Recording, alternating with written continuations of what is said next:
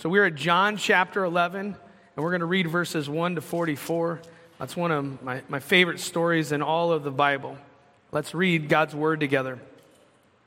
Now, a certain man was ill, Lazarus of Bethany, the village of Mary and her sister Martha.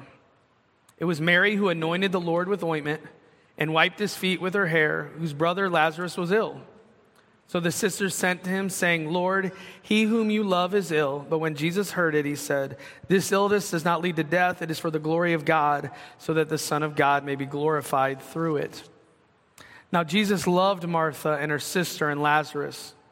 So when he heard that Lazarus was ill, he stayed two days longer in the place where he was. Then after this, he said to the disciples, Let us go to Judea again. The disciples said to him, Rabbi, the Jews were just now seeking to stone you, and are you going there again? Jesus answered, Are there not 12 hours in the day? If anyone walks in the day, he does not stumble because he sees the light of this world.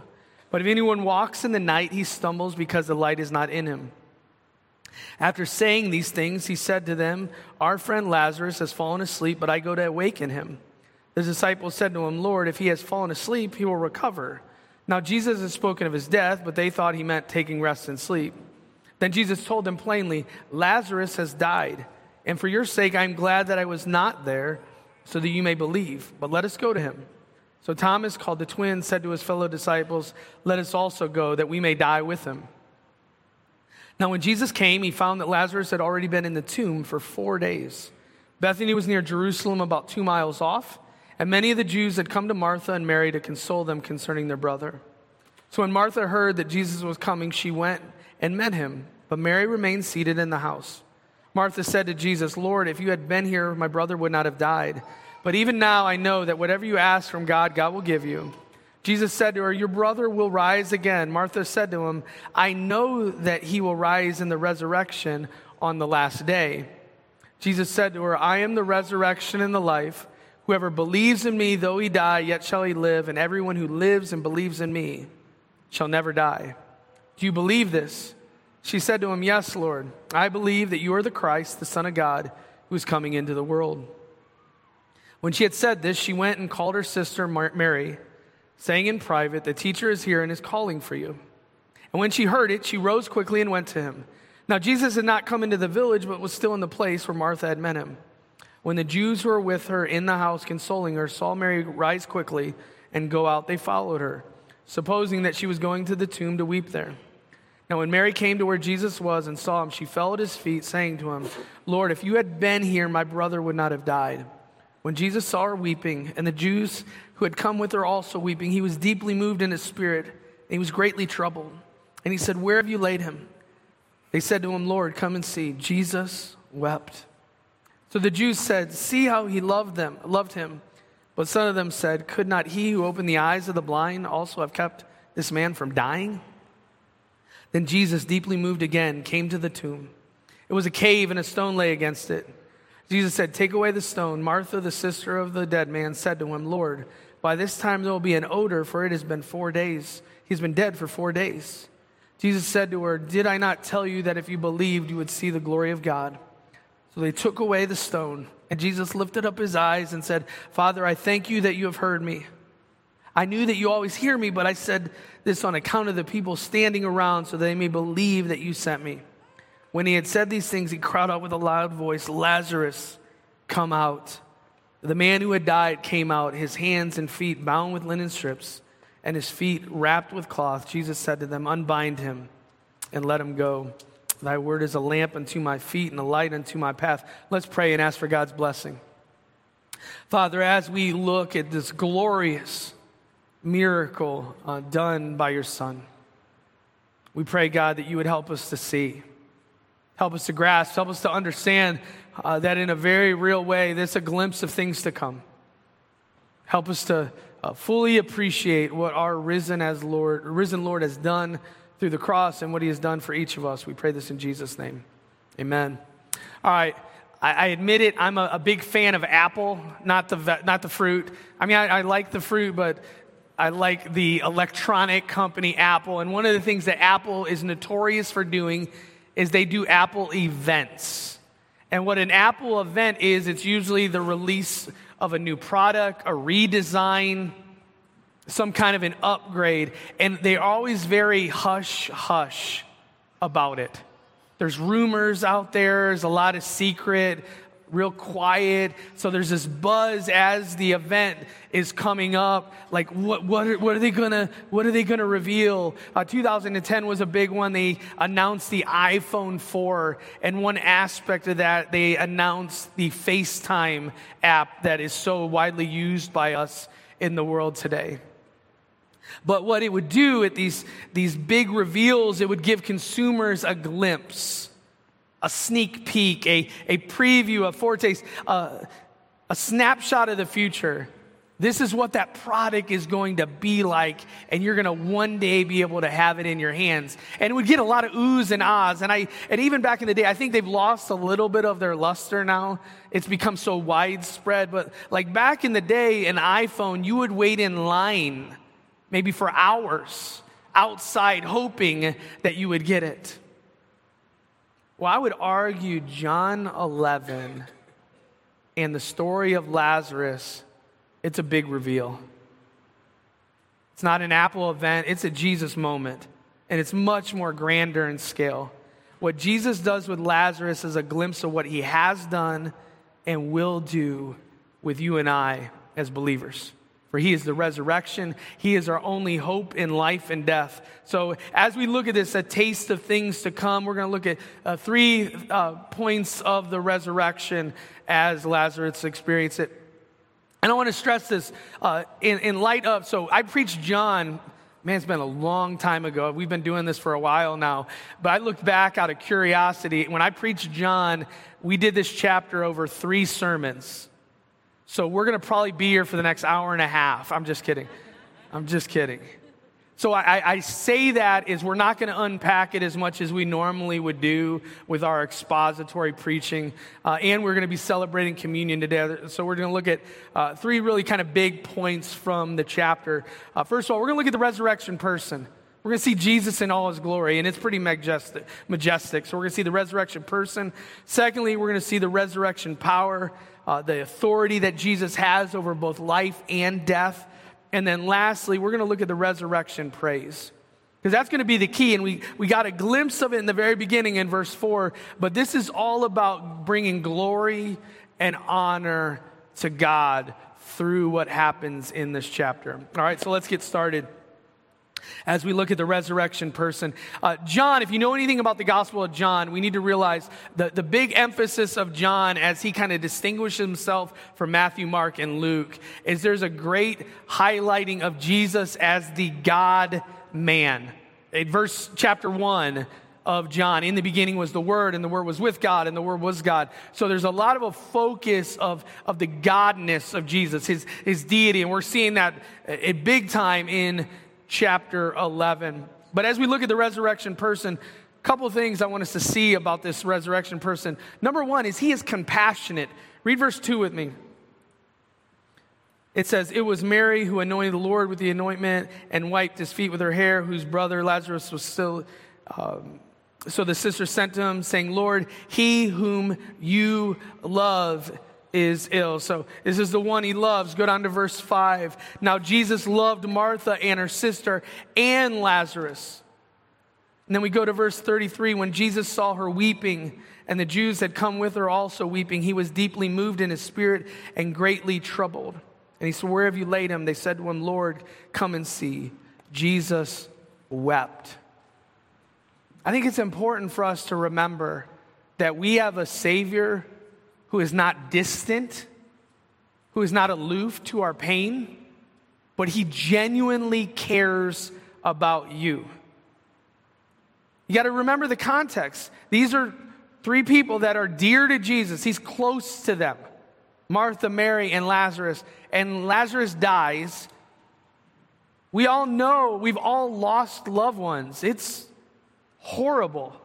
Think about it. Four days later, it still feels like a bad dream, like a nightmare. That you wake up and think, maybe it didn't really happen. And that's the context that Jesus comes into, and he's gracious and patient and compassionate. He's not blind to their pain, He's moved. He's even weeps. Part of that weeping might be because he's just sad by their unbelief that they, they don't see what is capable. But also, I think they move because he's seeing the effects of the fall. You understand, prior to Adam and Eve sinning, death was not a thing. And when they sinned, death entered into the world. So Jesus is seeing all of that. He's seeing people weeping and grieving over a loved one. And that's Jesus. He's compassionate. Matthew 9 36, it says, When he saw the crowds, he had compassion for them because they were harassed and helpless like sheep without a shepherd. So I don't know what I do with some of you, but I don't know what's going on in your life today. But I think some people need to hear this Jesus cares about you. He's aware of your circumstances. He wears, he's aware of your financial difficulties. He's aware of the relational issues that you're going through. He's aware of uh, feelings of identity and self worth. He is aware, he cares. He's not just a God, who, you know, we sing the song, Jesus loves me, this I know. It's not just that we read that and we sing it, but that, that is reality. Do you need to hear that today, that Jesus loves you? But not only is he compassionate, he's the conqueror. And this is crucial. I mean, it's great that he's compassionate, but if he was only compassionate, I mean, there's limitations to you and I in our love, right? We can love our children, we can love our spouses, but sometimes there's a limit to what we can do about it. We don't have unlimited resources, we don't have unlimited power. But Jesus is not only the compassionate one, he is the conqueror. Read, read verse 25. And 25 is going to be the verse we spend the most time on this morning. Jesus says to her, I am the resurrection. I am the resurrection. When we call someone something, it really helps to define who they are, right? If I call somebody Big John, are you going to, one of two things going to happen. A little man's going to walk in, and it's irony, or you're going to expect some big, burly dude with giant shoulders who's like, yeah, because that's who he is. If I call somebody, you know, boy genius, you're assuming it's somebody a little bit younger who's like really intelligent. If somebody's speedy, what are they? They're fast. When Jesus calls himself the resurrection, it's giving us a definition of who he is. It means he is the one who raises the dead, he is the one who cannot be controlled by the dead. We need to understand in John, once again, the deity focus, this is an I am statement. Do we remember an I am statement in the Old Testament? Exodus, right? Moses, he's like, all right, I'll go, but who do I say sent me? and he says, I am sent me. So Jesus even saying, I am here, it's an identification of him being God. But he says, I am the resurrection. Another important thing for us to think about with this what happens first, John 11 or John 20? Come on, people. John 11, John 20.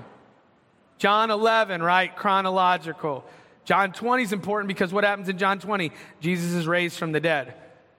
We need to start thinking through this. Jesus is calling himself the resurrection before he ever was resurrected. How can that be?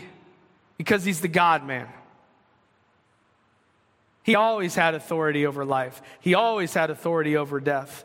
And he validated it through the resurrection, but he did not get that power through the resurrection.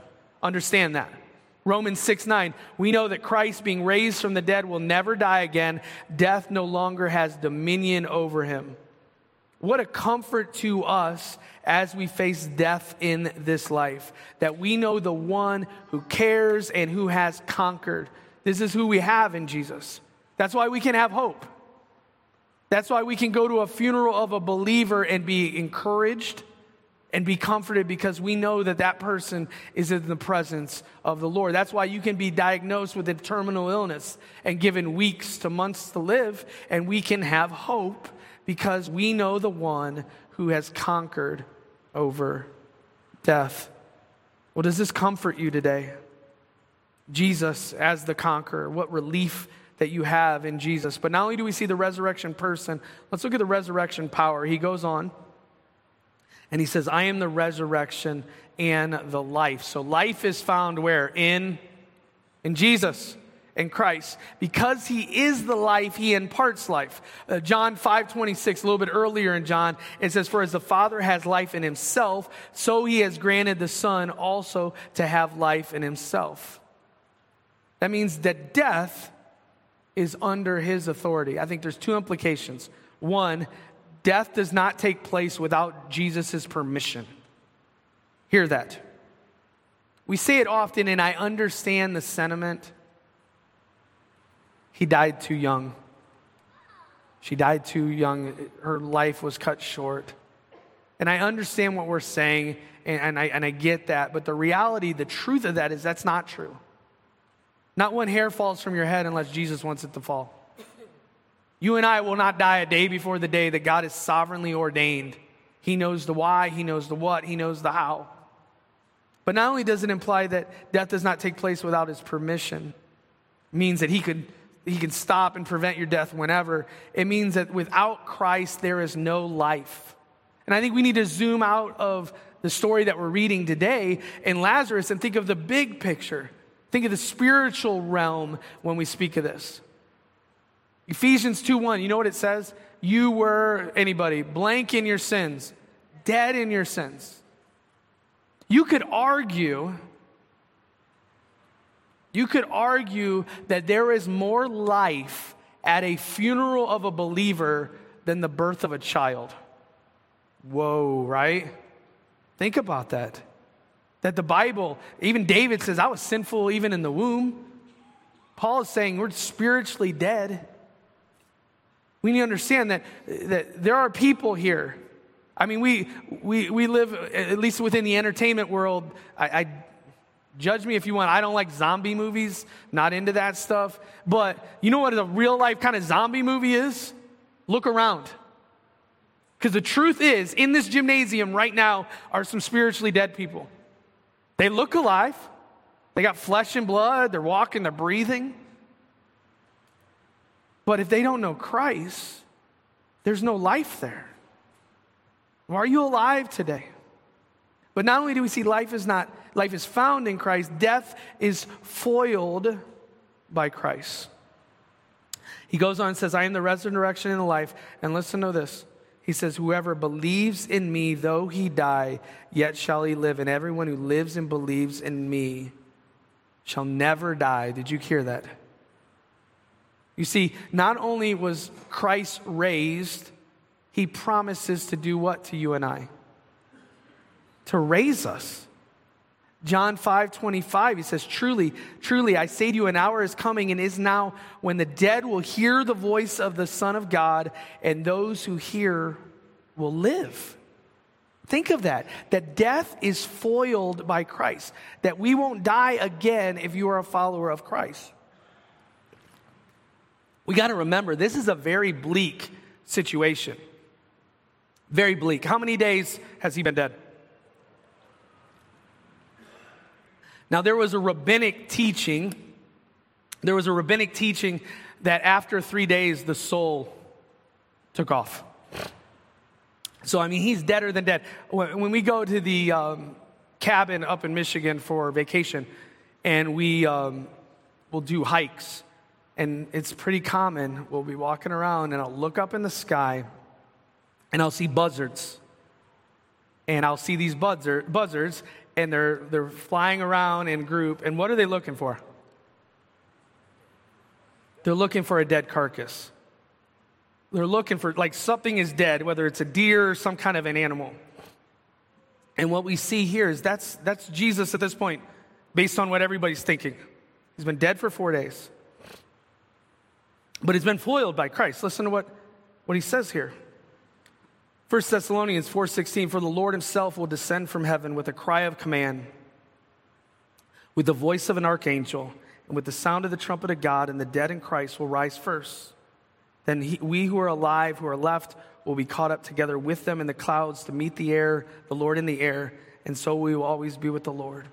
Therefore encourage one another with these words. Isn't that what Christ does here? I mean how amazing would it have been to be there and for hear him to say, Lazarus, come out, and then he walks out of the tomb. Who here is running? I'm kind of running. This dude's dead for four days, and he's walking out of the tomb.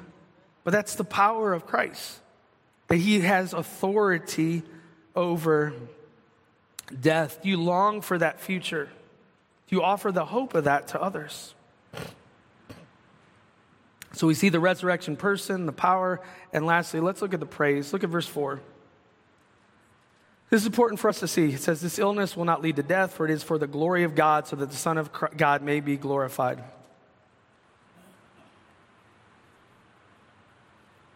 Um, verse 13 Jesus spoken of his death, but they thought that he meant taking rest and sleep. And Jesus said, Lazarus is dead. And for your sake, I'm glad that he was not there so that you may believe. But let us go to him. Go down to verse 22. Even now I know that whatever you ask, God will give you. And he says, Your brother will rise again. And then we go down to verse 40. Did I not tell you that if you believed, you would see the glory of God? So, what's the focus? Why is Jesus doing this partially? To see what? To see what? God's glory in Lazarus' resurrection. It's for the glory of God. I told you you would see the glory of God. Have you ever watched a strongman competition? What do they do? Impressive feats of strength. I mean, I've watched them pull semis, throw boulders, crazy stuff. Would it be that impressive if somebody came up and picked this up? Oh, are you, is it, where's the oohs and ahs? Like, Joe's really strong. In a suit, too, in a suit. Not that impressive, right? That's part of the reason Jesus stayed two days. Jesus hears he's sick, he doesn't rush there. There's no chance for them to say he really wasn't dead. Four days, he's dead. That's the point. The greater the obstacle, glory goes to who? To God, not man. And God, in creative power, just like in creation, where He spoke creation into existence, He calls Lazarus forth. I was reading one commentary, and it was funny. It said the reason that He says Lazarus, because if He didn't, everybody would have raised from the tomb. Think about that. I mean, that's the kind of power at Christ's disposal, where you're looking forward to seeing God's glory in life. You look at it. Because some of the circumstances that you are currently going through right now, God is allowing you to go through those so He can show His glory. So you might be getting no's. You might be going through adversity, affliction, suffering, persecution. You know why? Because He's going to show His glory. Isn't that exciting to think about? But not only do we see God's glory in, in Lazarus' resurrection, I think we need to see God's glory in our own resurrection. I would argue, you know what's more impressive than Jesus raising Lazarus in this moment? Looking out at a room of people who know Christ. Because I'm looking out at a group of people who were dead in their sins and now have been made alive because of Jesus. The Bible is very clear. When we die, we go, as a believer, we immediately go into the presence of the Lord. And then one day, when Christ returns in glory, our glorified body will be reunited with our soul. And we'll spend eternity with Him. There's never going to be a point where we're not in Christ. And how is that possible? Because you and I went to church? Because you and I read the Bible? Because we served at church? because I was a preacher. No, the, the reason that you and I will one day stand before God and He will say, Well done, good and faithful servant. You know why that will happen? One word. What is it? Jesus. Jesus. He gets the glory in our salvation. Ephesians 2 8, by grace you have been saved through faith and not of your own doing. It is the gift of God, not as a result of works that no one may boast. Our salvation is the greatest flex of God's glory, arguably in the whole Bible. Ephesians 1 6, he says, To the praise of his glorious grace, grace with which he has blessed us in the beloved. Do you praise the Lord for your salvation? Think about it. Dropping Bibles, Do you praise the Lord because of your salvation? I think the more I mature, the more aware of my need of salvation, if that makes sense. Probably the more patient I get with other people because I look at how far I've come, but I look at how far I still need to go. And when I think of even today and celebrating the resurrection, I'm celebrating the fact that God did what I couldn't do. And that's always going to be the case. I mean, the story starts in a very sad situation, does it not? Jesus' friends have lost a dear loved one. And this is not grandma or grandpa that was 100 years old and it was sad, but hey, he lived a good life. No, Lazarus is probably fairly young. Mary Martha just lost her brother. They've watched Jesus do miraculous things. And yet, in the midst of all of it, Jesus wanted to reveal his glory. Jesus wanted to teach them something that was so valuable. The Heidelberg Catechism, it's a confession of faith. And listen to the first question asked. It says, What is our only hope in life and death? And the answer is that I am not my own, but belong body and soul in life and death to my faithful Savior, Jesus Christ. He has fully paid for all my sins with his precious blood and has set me free from the tyranny of the devil. He also watches over me in such a way that not a hair can fall from the head without the will of my Father in heaven. In fact, all things work together for my salvation. Because I belong to him, Christ, by his Holy Spirit, assures me of eternal life and makes me wholeheartedly willing and ready from now on to live for him. Friends, that's what we are celebrating today.